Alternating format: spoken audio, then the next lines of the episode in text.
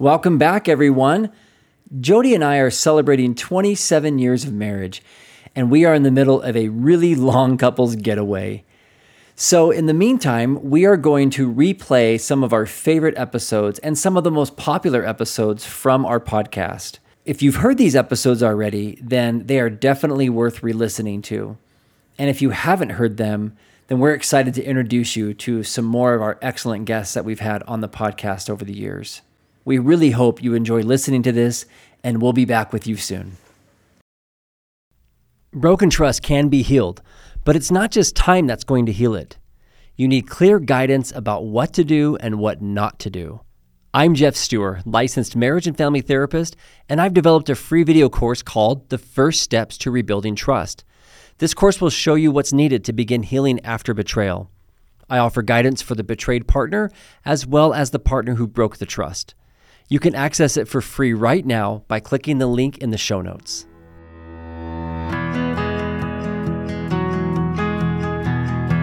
I'm Geoff Steurer, licensed marriage and family therapist, and I want to welcome you to my podcast, From Crisis to Connection.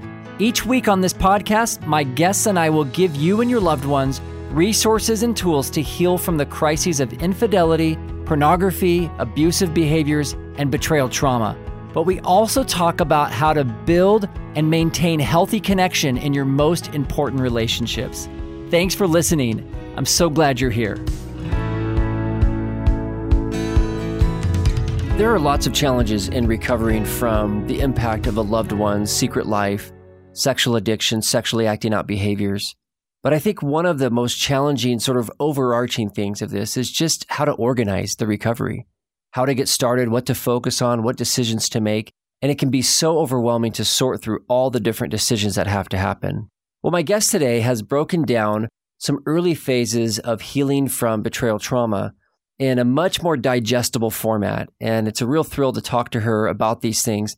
And she breaks it down in a way that helps you understand all the different waypoints, all the different decision points and really help you make sense of the different options that you have as you're trying to heal from this. Her name is Tammy Gustafson, and she is a licensed therapist out of Colorado. And her specialty is helping women recover from trauma, PTSD, and also helping wives heal from betrayal. And she works really to get people unstuck and help them find ways to live with purpose, joy, and confidence so they can move forward and leave their past behind. And she's an EMDR certified therapist, and she has a lot of experience in treating trauma and stress and she does a lot of work to help women make sense and organize their recoveries. And she's just a great person, a really sharp individual, and a passionate professional. And it's just a real thrill to connect with her on this podcast and be able to share some of the things that she's doing to help women get unstuck in the confusing, overwhelming process of betrayal trauma healing. So let's jump right into my interview with Tammy Gustafson. Well, welcome to the podcast, Tammy. Thanks so much for joining us. Thank you. I'm excited to be here. I love talking about best ways to support partners in betrayal. It is such a confusing and overwhelming time. And I love the work you're doing to help partners really get their bearings and get organized in a journey that really feels, I think the biggest thing I see is people don't even know where to start. They just know something's terribly wrong and there's so much disorientation.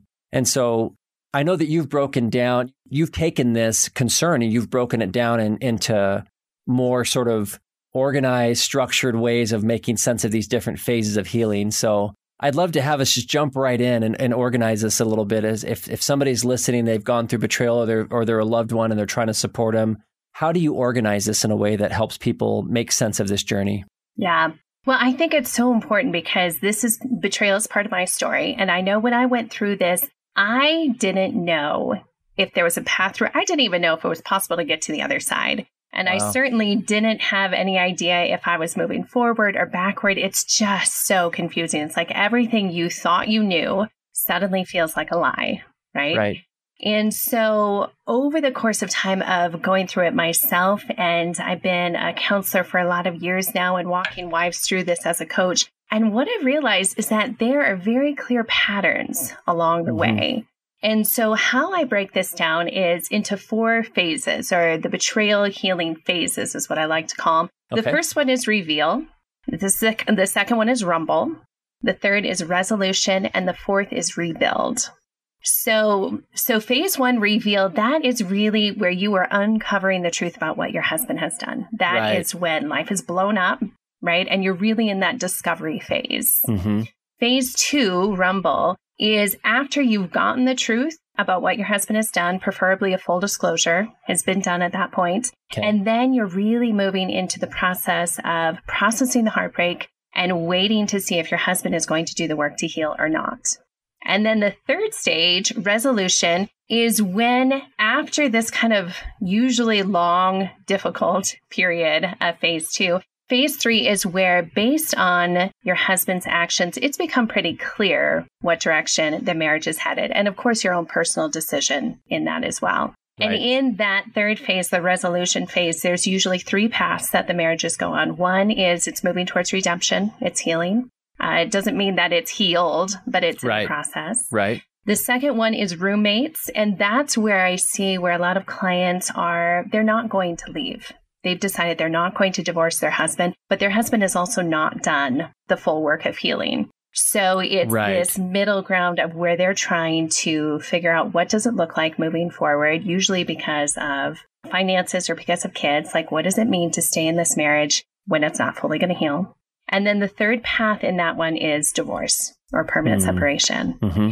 And then the fourth one, the fourth phase, rebuild, that's where all women come back together, regardless of whether their marriage has made it or not. And the focus in phase four shifts from the marriage or from their husband or ex husband. And now it is focused on them rebuilding life, them picking up the pieces and moving forward in rebuilding their future.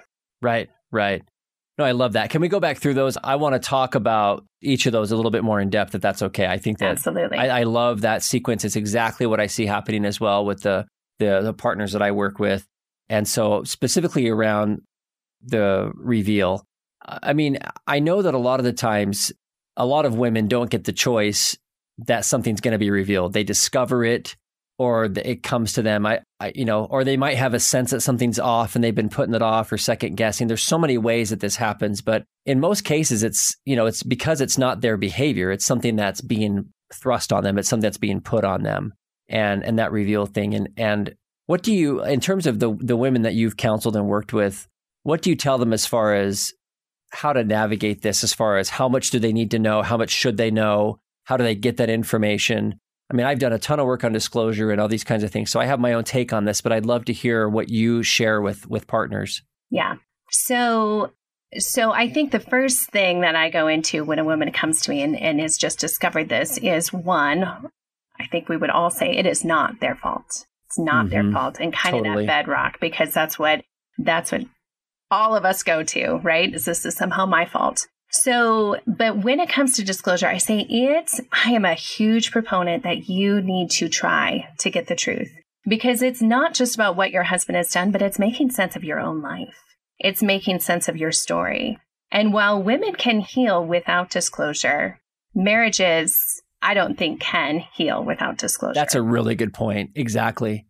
I love that. I want to say that again. Like you can heal individually regardless of what happens whether you know the full story or not. But the marriage cannot without that full disclosure. And I think so many, understandably, so many partners feel mixed about that. Well, he's not going to give it up, or maybe I'll never know. So we'll just sort of put that off to the side and just carry forward and try and build a good marriage. But it's always sort of living under the surface like a cancer, that secrecy, the the lot, the information. You just don't know. Yes. And Why it doesn't you... mean you can't move forward in your marriage, but right. it does mean there won't be that full intimacy and that full freedom and connection. It's not going to be the marriage it could be.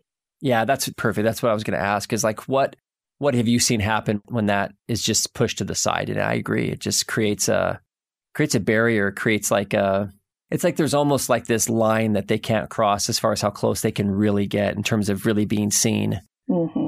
This was actually part of my story is that the first the first time I got disclosure about my husband's pornography addiction, it was very small. Mm-hmm. He gave a very little bit.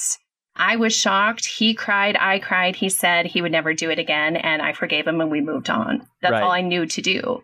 And, and the message of, well, you just forgive and you move on. And so for the next year, there was just this lingering low grade festering Mm. And it was hmm. always just there. And we moved on. We moved on with life. But there was always just something kind of eating away at me. And it wasn't until a year later that things really blew up. And wow. then and then we went through disclosure and we were able to do the full healing work. Wow. So like you so you've experienced like you're saying like look, I tried it both ways. I've tried to just let it go and just kind of hang in there and hope that we can just work on the relationship, but this was just gnawing at you the whole time. Yes. And that that whole gnawing, that sense of like uh, something's just not quite working right. I don't know if there's an answer. Like, what is that? Like, what do you feel like that is that's not allowing the couple to progress further? Oh, I think it's the truth. I, I, think a, it's the truth great, that yeah. wants to come out. Yeah. And I think this really ties into women trusting their gut mm, and yeah. just how critical that is. Of uh-huh. If you feel like you don't have the full truth, you're probably right. Mm. And so yep, that yep. gnawing inside of wives, I think that's what it is. Right. Yeah. Right. And you have to really honor that. It's, uh, I think because, especially if there's been a lot of lying, the gaslighting, the the trying to figure out the truth, and there's been denial. I mean, sometimes it never comes up. Nobody asks any questions, and then there's a discovery. I mean, I've seen all versions of this, like you have. But whether it's before or after a disclosure, really getting that compass back and really getting that those bearings back is an essential part of her healing of being able to organize the world and, and make sense of um, that's how we guide our lives. It's like, oh, I feel good about this. I'll go this direction. Or this feels true to me. So I'll pursue this. Or that doesn't make sense. I'm going to back off. But when that's all twisted and broken and like spinning around, I don't know how you make decisions or get things done without getting that recalibrated. And I agree. It's the truth. You have to know, like, okay, I feel this. He says this. That matches. Okay, I can trust that. That's what that feels like. And you do that through a disclosure or through lots of these conversations and really expecting and in, in collaboration of getting that recalibrated together. Yes, I agree. Right. That's like you said, it's it's hard to do by yourself in relationship. If you need to like if you end up divorcing or leaving and going and trying to figure that on your own, it may take it'll take a different path. It'll look different how you do it. But with with that partner, they have to be an active participant in it. Absolutely. So was your husband was he on board for disclosure? He was not like I I'm not sure I understand like what was after that year, was that something that you pushed for? was he like, no, I, I'm going to come out with more? What happened there? I pushed for it and he was willing to do it. Good. But our disclosure process, we had a drip disclosure.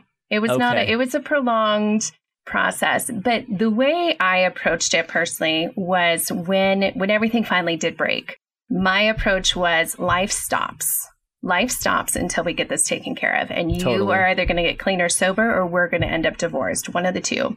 Mm. So hmm. we had a very intense period of like, the truth needs to come out. But it was a long piece, and I kept on getting the response of, that's everything. I've told you everything. And then there'd be a little bit more, you know, and that's, okay. I think, the process that the majority of wives I work with go through. Yeah. And so for me, what I did at the end is I had him take a polygraph. And okay. That was helpful for me. We, I, we've just done it once, but that was what I needed to go like, okay, now I right. have everything. Now yep. I can move forward. Now I can move into phase two. Right. Yeah. So let's do that. I, so in terms of wrapping up this reveal section for women, this, this is really about saying if you're going to heal relationally, you have to confront the truth. You have to be able to look at it. And then obviously work with someone who can help you figure out how much you want to know. I mean, that's a whole, that's a whole 10 podcasts just in terms of trying to break down the disclosure process, but just to know that that is something that is going to be a task that will need to be done so that you can heal together. And then let's go to the Rumble then. Let's talk about that. Can I actually add something with phase one before we move yeah, on? for sure. For sure. So, one of the reasons why I broke down these phases is not only to help women figure out like what is going to happen in each of these phases relationally and personally, but also to be clear of like, hey, here's things to focus on, like we've been talking about getting the truth, but here's things not to focus on. And mm. actually, I think that is a piece, it's the what not to focus on in each phase. Those are the areas that women get stuck. So, for instance, my top three in phase one is now is not the time to focus on forgiveness. It's not the time to focus on trust. And it's not the time to focus on your husband's emotions and helping him. And I think that those are all things that are good, but those are things that are down the road. Timing. In, in mm-hmm. timing, exactly. Yeah. And when the timing gets out of order, then a lot of women get stuck. Mm-hmm. Yeah, and a lot of the times those are the things that, you know, a husband that's just been discovered or is coming forward is is pushing for. He wants her to care about his feelings. He wants her to trust him immediately. And, you know, what was the other one? Uh, forgiveness. Oh, and forgiveness. Yeah. Like all of those are oftentimes being sort of requested or even demanded, expected early on as part of like, hey, we got to work together. And and you're right; those are not like the discovery is not the time for that. yes, and I as wives, that. there's so much pressure to hey, forgive, forget, trust again. Everything will be okay. It'll all go mm-hmm. away. And the reality is, of course, there's more to the process. Right. There's a different time and place for that. Yes. That's earned after you've done some of that work. Exactly. Yeah. Excellent. I love it.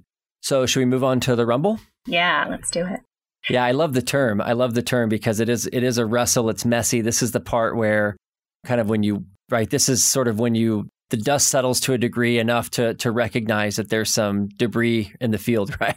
Absolutely. There's things to clean up and make sense of. Yeah. And one of the, you know, there's different terms for rumble. The thing that also really connected with me is like the rumble strip on the side of the highway. Yeah. It's like where a line has been crossed, right? And now you are in that really intolerable phase where you're yeah. like, where you vibrate. and it's like, you can't stay there forever, right? And I so, but that. you don't know yet if you're going to go off the side of the road or if you're going to go back on the highway. And mm. so that mm. rumble phase is really, this is where a lot of the really deep work happens. You know, mm-hmm. this is where the grieving sets in, where the trying to figure out, like, oh my gosh, how is this my story? It's the setting boundaries, dealing with triggers, finding your voice, you know, leaning into yourself. It's this deep work. And in the meantime, you're waiting to see, like, is my husband going to get sober? Is he going to do this work? Like, what, what is the trajectory of our marriage and my life going to look like? So this is a really intense, intense phase. Oh yeah. Yeah, I love that. And it is it is hard. Like, you know, when you're driving everybody's had that experience hitting those rumble strips. It's so super distracting. Like you you have to make a decision. You can't stay on that path. And so it it does, you know, and obviously having the the revelation, the, the discovery stuff makes it easier to do the rumble work. You can't really do it without the information. What are some of the main tasks inside the rumble that you see? Mm-hmm. Number one, I would say grieving. Like the mm, grieving yeah. process is the healing process. Yeah. And so really leaning into these emotions because man, as any wife knows, the emotions through betrayal are so intense I, and they are fluctuating by the second. Sometimes it feels like, and you feel like you're crazy. One minute you want him to hold you and comfort you. The next minute you never want to see him again and you're crying. And then, so it's all these emotions. And that really ties into this grieving process of leaning into the anger, leaning into the sadness. And so often, what I see is wives will lean into one, but not the other. Mm. And then hmm. they get stuck. And so, anger in particular is a really important emotion during this time. And a lot of women struggle with feeling their anger, with knowing that it's okay, but it is so important. In fact, my husband, we talk about it. I was a big fan of anger when I went through this. and not that strategy, that yeah, it was kind of reflexive for you, right? It was, but yeah. you know, we talk about it later, and my husband will actually say he is now doing well. He's actually a counselor now himself, and he works with couples who have blown up life.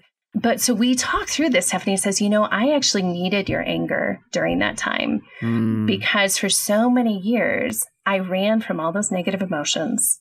And when I saw your anger, one, it not only connected me, it connected me with the level of devastation that I had done to you, but also it forced me to grow up and to face those negative emotions that I had ran from for so long. Wow. So it was actually a really important part of his healing. And I think as wives, we need to hear that other side of it. Mm-hmm. Yeah, I agree. And obviously, like he stayed in the work and, and yes. was able to turn that into a positive. But I love what you're saying that that you know if if you have a tendency to just stay in the anger you know it's not that you're doing it wrong by going to the anger or the shutting down it's just that try and like shift it and keep more balanced right sometimes yes. it's important to just be quiet sometimes it's important to speak up but if you're pegged up against one side of it the whole time there'll be some suffering absolutely and i think there is a balance mm-hmm. if you're only on the anger and you're disconnected from your pain it could go to rage mm-hmm. and that's not helpful that's not going to help process but absolutely. And I would say feeling whatever emotion comes up and honoring that. And so what I often tell my clients is is honor those emotions. Whatever you feel, just notice them. Notice them, mm-hmm. put words to it. And even I would do this out loud actually, and I tell my clients they can do it silently if they want. But like even saying like I honor the fact that I feel whatever it is. You don't have to do anything with it. You just make space for it and giving it that space and not shaming yourself and allowing yourself to sit in it, it allows those emotions to process. Yeah, whatever emotions come up, just honoring that. It's part of the process. Totally.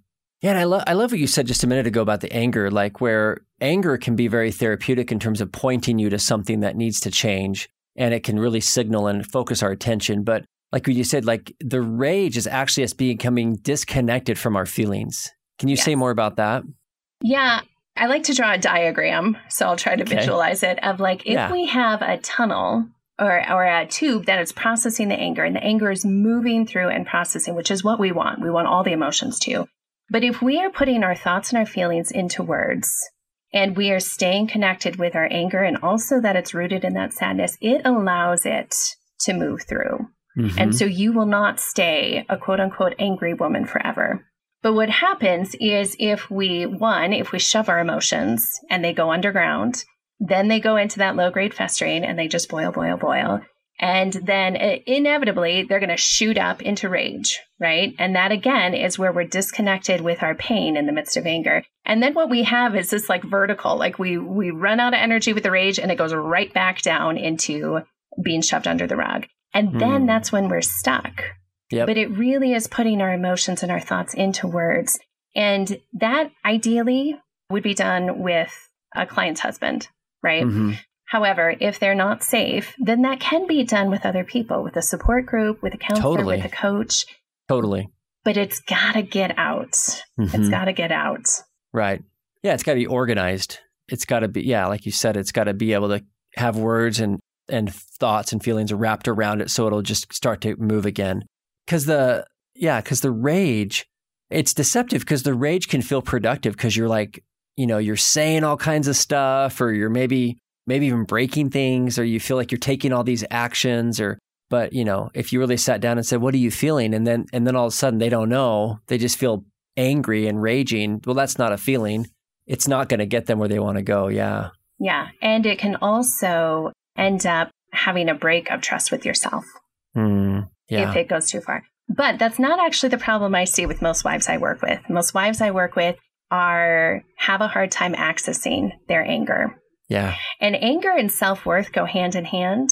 So if I see a wife who is really struggling with their self-worth, then usually if we dig a little bit deeper is that they are not connected with their anger. They were told that it's not okay, that it's not being a good wife, or they've seen it in their past in their family of origin and it was mm-hmm. scary and so they're scared of that so that's actually what i see more is that wives struggle to connect with their anger because they're afraid to go to rage right like they don't have permission to like give that sort of a form or a direction absolutely yeah no that's so that's so good and so the rumble is really in a lot of ways it's this phase of the reckoning with yourself and how you're thinking and feeling and making sense of this and organizing all of this. It's there's a lot of deciding and, and looking and confronting your own patterns and reactions and things to this, right? There's there's just a lot of this is where all the internal work is really getting some traction. Yes, I would say this is where a lot of internal the internal work does, but there's a whole lot of external with the husband too, right? So mm-hmm. things not to focus on this phase. One is being okay. You don't have to be okay and that's okay. but two, his emotions, it's there's this balance early on where there's a tension of whose emotions are going to get the spotlight. Is it going to be the husband's emotions or the wife's emotions? And what I see is that a lot of times there's a lot of pull for the husband's emotions of, gosh, I feel so bad, or I feel shame, or I feel whatever the case, angry, or, mm-hmm. but what happens if the focus goes to the husband's emotions, then the marriage healing what I see slows down or stops. His healing really stops because it can go to this pity party place rather than focusing on her and her emotions. And again, she can still get healing, but it's a whole lot easier to do it right. when the husband is supportive. So for the wife, I would say there's a lot of negotiation and navigating the nuances of how are we going to do this? What are the boundaries? What are my boundaries going to be? Am I willing to have sex with you? Can you stay in the house? Can you not? There's a lot of negotiating within the relationship, but then also with his emotions and uh, in addition to her own internal work. Hmm. Yeah, so the rumble is eh, from a relational standpoint, it's not just her quietly by herself figuring things out. It's really about how to navigate this dance together with the relationship, right? Yeah. Yeah. Absolutely. Let's move on to the third phase. What comes after the rumble again? Resolution. The resolution. Okay. Yeah, and this one is maybe a little bit deceptive. This does not mean that by the end of this phase there will be resolution because we know that healing, whatever path it takes, goes on for a long time. But it is the point where it's like, you know, again, based on the husband's work and the wife's decisions, it's like, this is the direction that our marriage is headed. And it, it, there may be change, but unless something does change, this is where we're going. So again, it's either redemption, where the marriage is healing, roommates, where the healing's really stalled out, but the wife's going to stay, or divorce. And this one is a tricky phase because there's this is the transition phase, yeah. right? And this is where everything, all the direction, all the work, all the hopes, everything is going in one direction. And now it's like the now it's like, okay, well, what are we going to do? And everything starts to shift, and how you need to respond starts to shift. And this is unfortunately where I think a lot of counseling and coaching and support groups end a lot of times because the marriage crisis is coming to an end, but yet there's so much healing left to do. I agree. It can almost be like the, you know, the well-intentioned client who starts taking, let's say, an antidepressant and they're like, I don't feel depressed anymore, so I can stop taking my medication. And it's like, no, now that you have like the benefits of this, now you can start making changes and adjustments that you couldn't access before when you were in the depression. And I see this with couples in recovery as well, that they finally have their feet under them, that they now can think more clearly, that a lot of, you know, decisions are starting to be made. And now it's time to do that deeper work of building something together, and this is the phase in your in your process. This is the phase where you, you decide whether you're going to coexist or is that this phase here? Yes. Yes. Right. Exactly. So so this is that deciding place of like what kind of a relationship are we going to have? Are we going to be intimate partners? Are we just going to be roommates? Are we going to be done? This is the yes. resolution. Like in terms of where are we going to put, direct our energy? Yeah. Right? Well put. Absolutely. Yeah.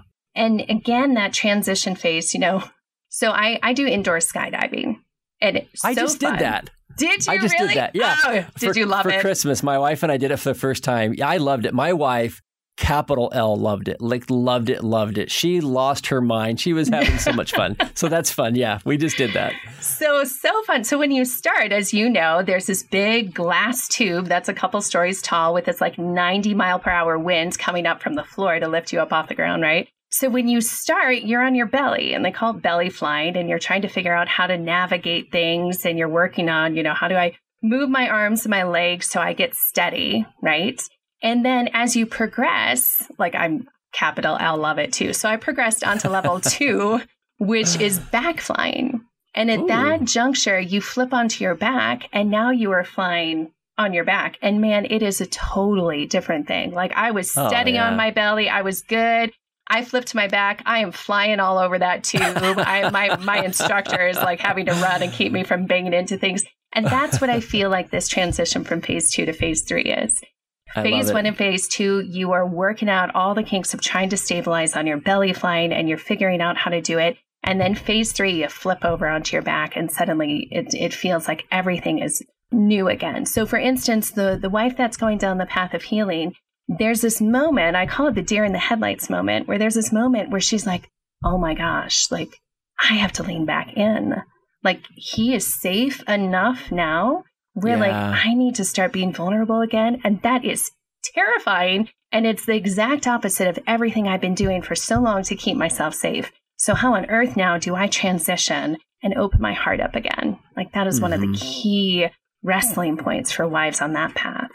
Right, because so much of everything up to that point has been present focused, which is, am I safe? Like, just kind of almost the immediate, what's in my face kind of stuff, and uh, making sense of the past as well. But but this is all future focused. This is where where it's like wide open. It's all yeah. When you say like flip on your back, like you're looking a different direction now, and it's it's like wide open. Totally, and so scary. And I've looked up in that tunnel, Tammy. I've seen the two stories, and I'm like, I don't know how they get up at the top there, but it's it's and then totally how do you get the right? how do they get down? so for the no, wife great, who yep. the wife who stays and does roommates, again, this is a this is a heartbreaking transition for that wife. Yeah. Because at that point she is giving up on her dream of the marriage being redeemed. She's oh, giving yeah. up on the dream of life being what she thought it would be. Yeah. And so, as one client once told me when she entered this phase, she was like, Now I have to figure out how to live my best meh life. Ugh. What a heartbreaking place wow. to be. Right? So much grief. Yeah.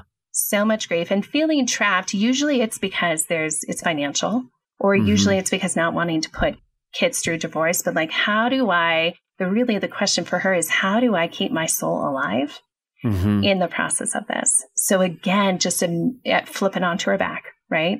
On this one. And yeah, and I think it's so critical as as helpers, whether you're in a clinical role or a family role.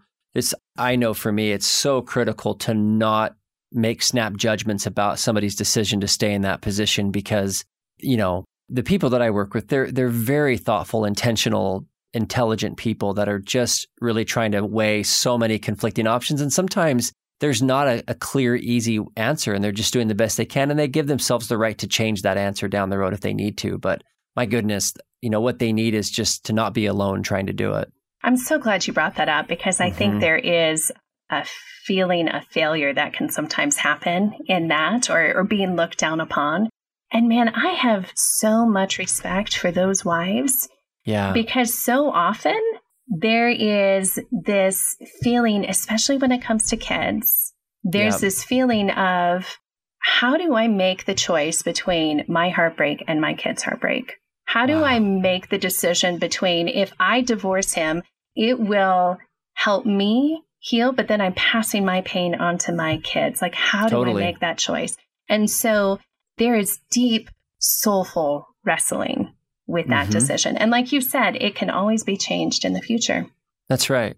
Yeah, I think so many people in this resolution feel like this is my is this your final answer? You know, and it's like, no, no, because think of all the different decision points that have been made up to this point that maybe you thought you'd never make or have to make. You know, even everything from oh, when I got married, I knew that, you know, cheating would be a deal breaker and it's like you're still here. And it's like, well, sometimes there's new information or maybe you you've learned things since then or there's other reasons or motivations to stay. And so it's messy it's complicated and um, you know obviously each one of us alone has to bear the consequences of any decision we make. And so it can be just so overly simplistic to act like you know exactly what would be the best thing for that person. Absolutely. Um, yeah it's a it's a hard hard thing. So what were you going to say?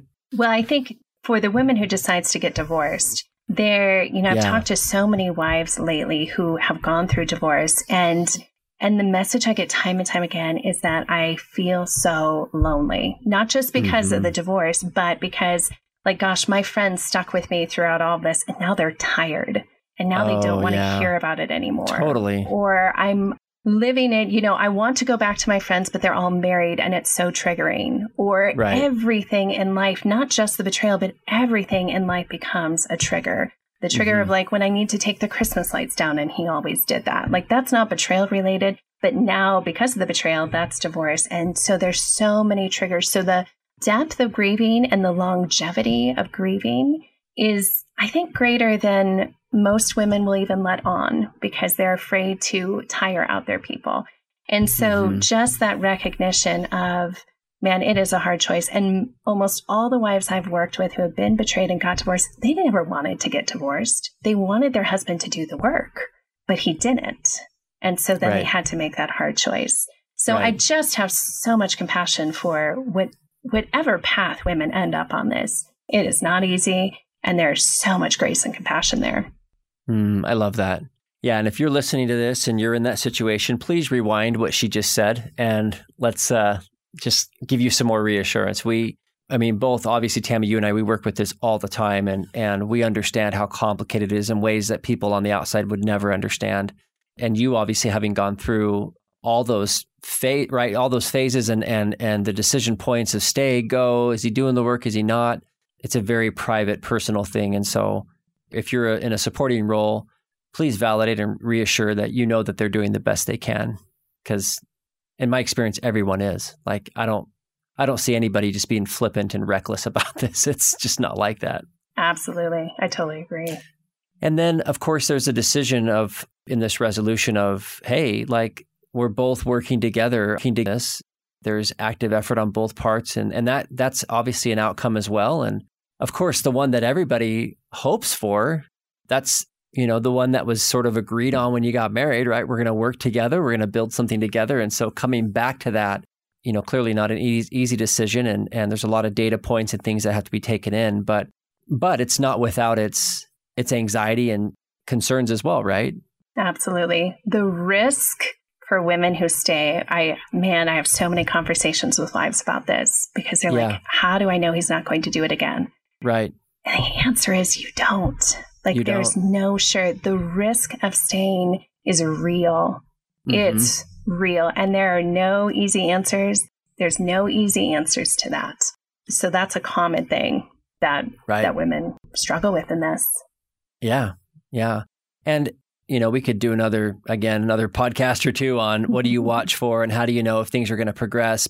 But there should be traction and movement. This Absolutely. is not a passive process. This is not on both parts. And certainly if you're wanting to trust someone again, you've got to see and have something to trust. So Yeah, and and let me yeah. clarify too, like there's a lot of assurance because women say, Can I ever trust again? Can I ever do that? And the answer is yes, there's so much more depth. You can have a better marriage than you've ever had. I feel like our marriage, it's not perfect. And there are a lot of scars and there are things we're still working through. But man, it's deeper and more authentic than it's ever been. So Beautiful. that risk is not for in the forefront all the time, but it is a reality. But there is hope there too. I love that. And people need to hear that. I mean, that's why I'm doing this podcast. That's why I do the work I do like you do as well, which is to let people know that there's there's a way out of this and it doesn't have to be a death sentence. Absolutely. Yeah, so, no, I look at it and I'm like, man, I am who my husband is today and what kind of father he is today is so different than who he was before. Right. And it's so much better because he has done the hard work. And again, not perfect, but so much better.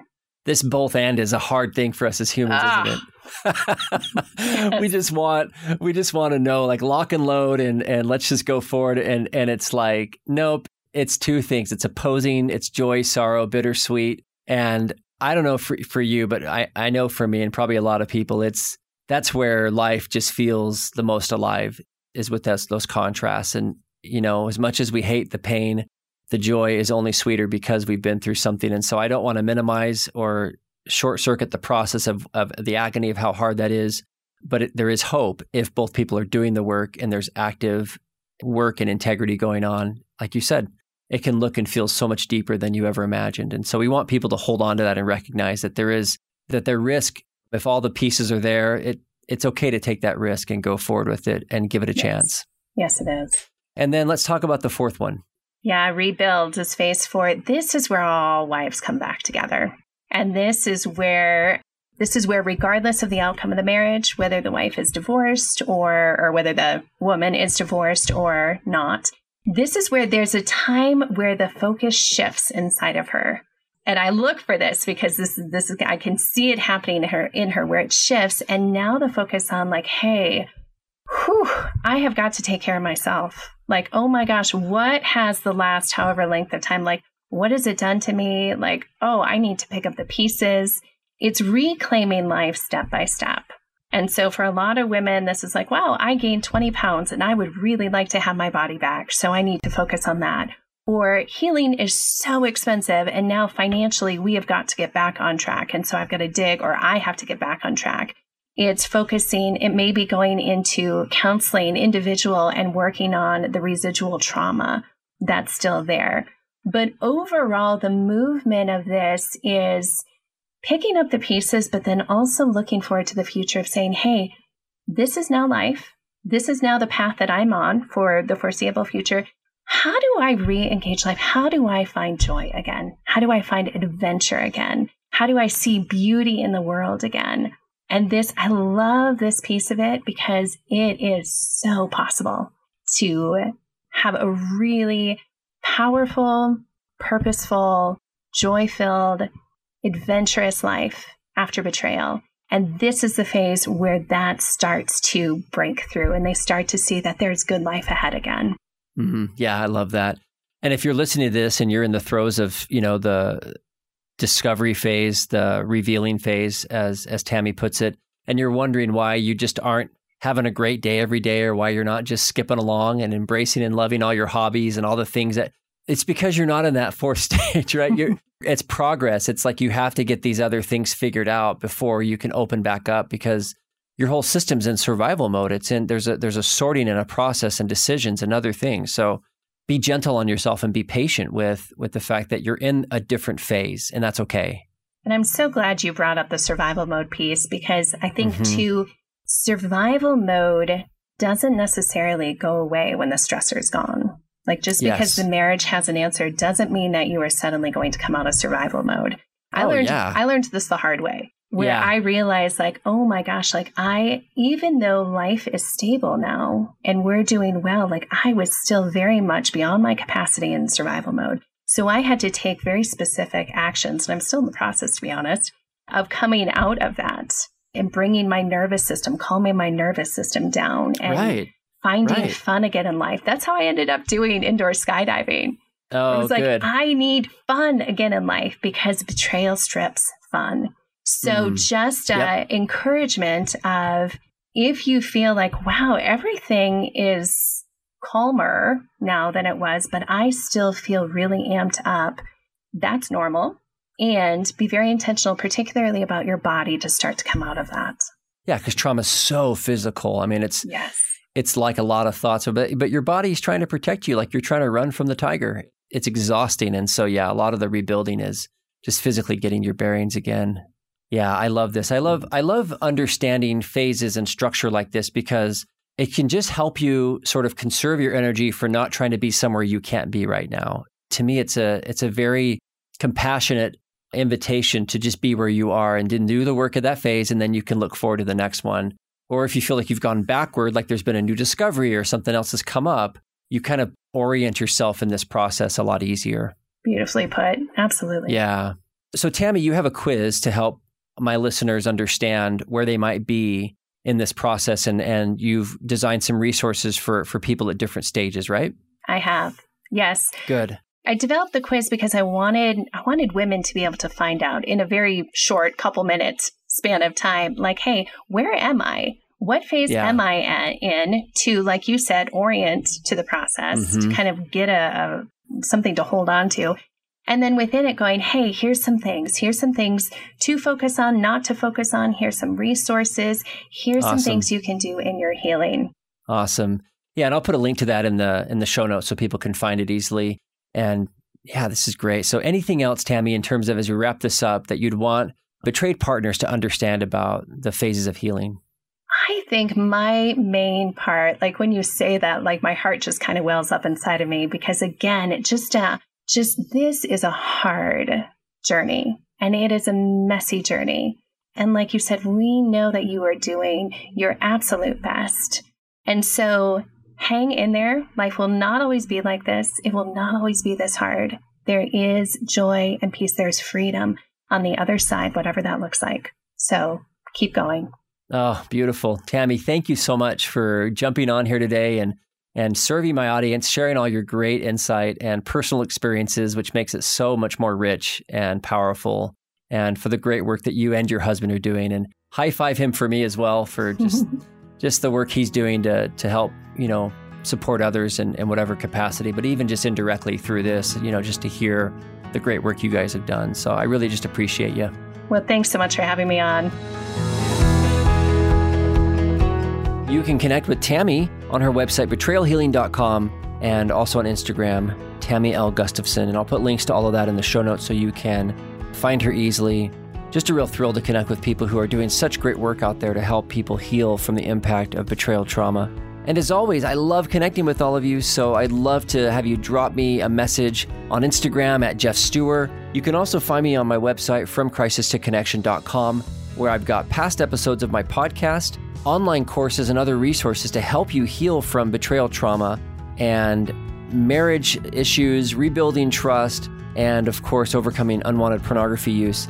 And there's just a lot of great resources on there. I'm constantly producing articles and columns and podcasts, and so let me know how I can help you. Let me know what's working. I want to be a resource for you. and I love hearing how this work impacts you for good. And as always, please share. You can get on iTunes or wherever you listen to podcasts and rate and review. Let people know that this exists out there and that it's been helpful to you and that helps spread the word. There are so many people out there hurting, like I say often on this podcast, and they just don't know where to get help, and you can be a resource for them. I'm always amazed at how many people that you don't think are struggling are struggling. And so spread the word, let people know the things that are helpful. And there's so much great information in these podcasts that applies to pretty much all human relationships because all of us go into crisis, all of us go into connection. Thanks again for listening every single week. I love being here with you, and I'll see you guys in the next episode.